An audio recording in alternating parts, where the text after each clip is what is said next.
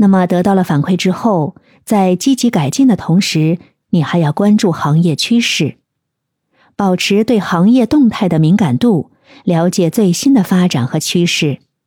这将有助于及时调整自己的专业方向，并且保持在行业中的领先地位。为了能让专业能力得到质的飞跃，你不要害怕接受新的挑战和任务，即使有时候可能超出你自己的舒适区，你要通过挑战来拓展自己的技能和经验。在解决问题和做决策的时候，从多个角度思考，不要仅局限于自己的领域，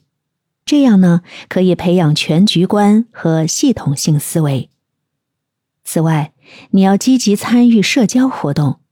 参加行业内的社交活动和聚会，扩展人脉，结识更多的专业人士，交流经验和见解，也可以获得潜在的合作机会。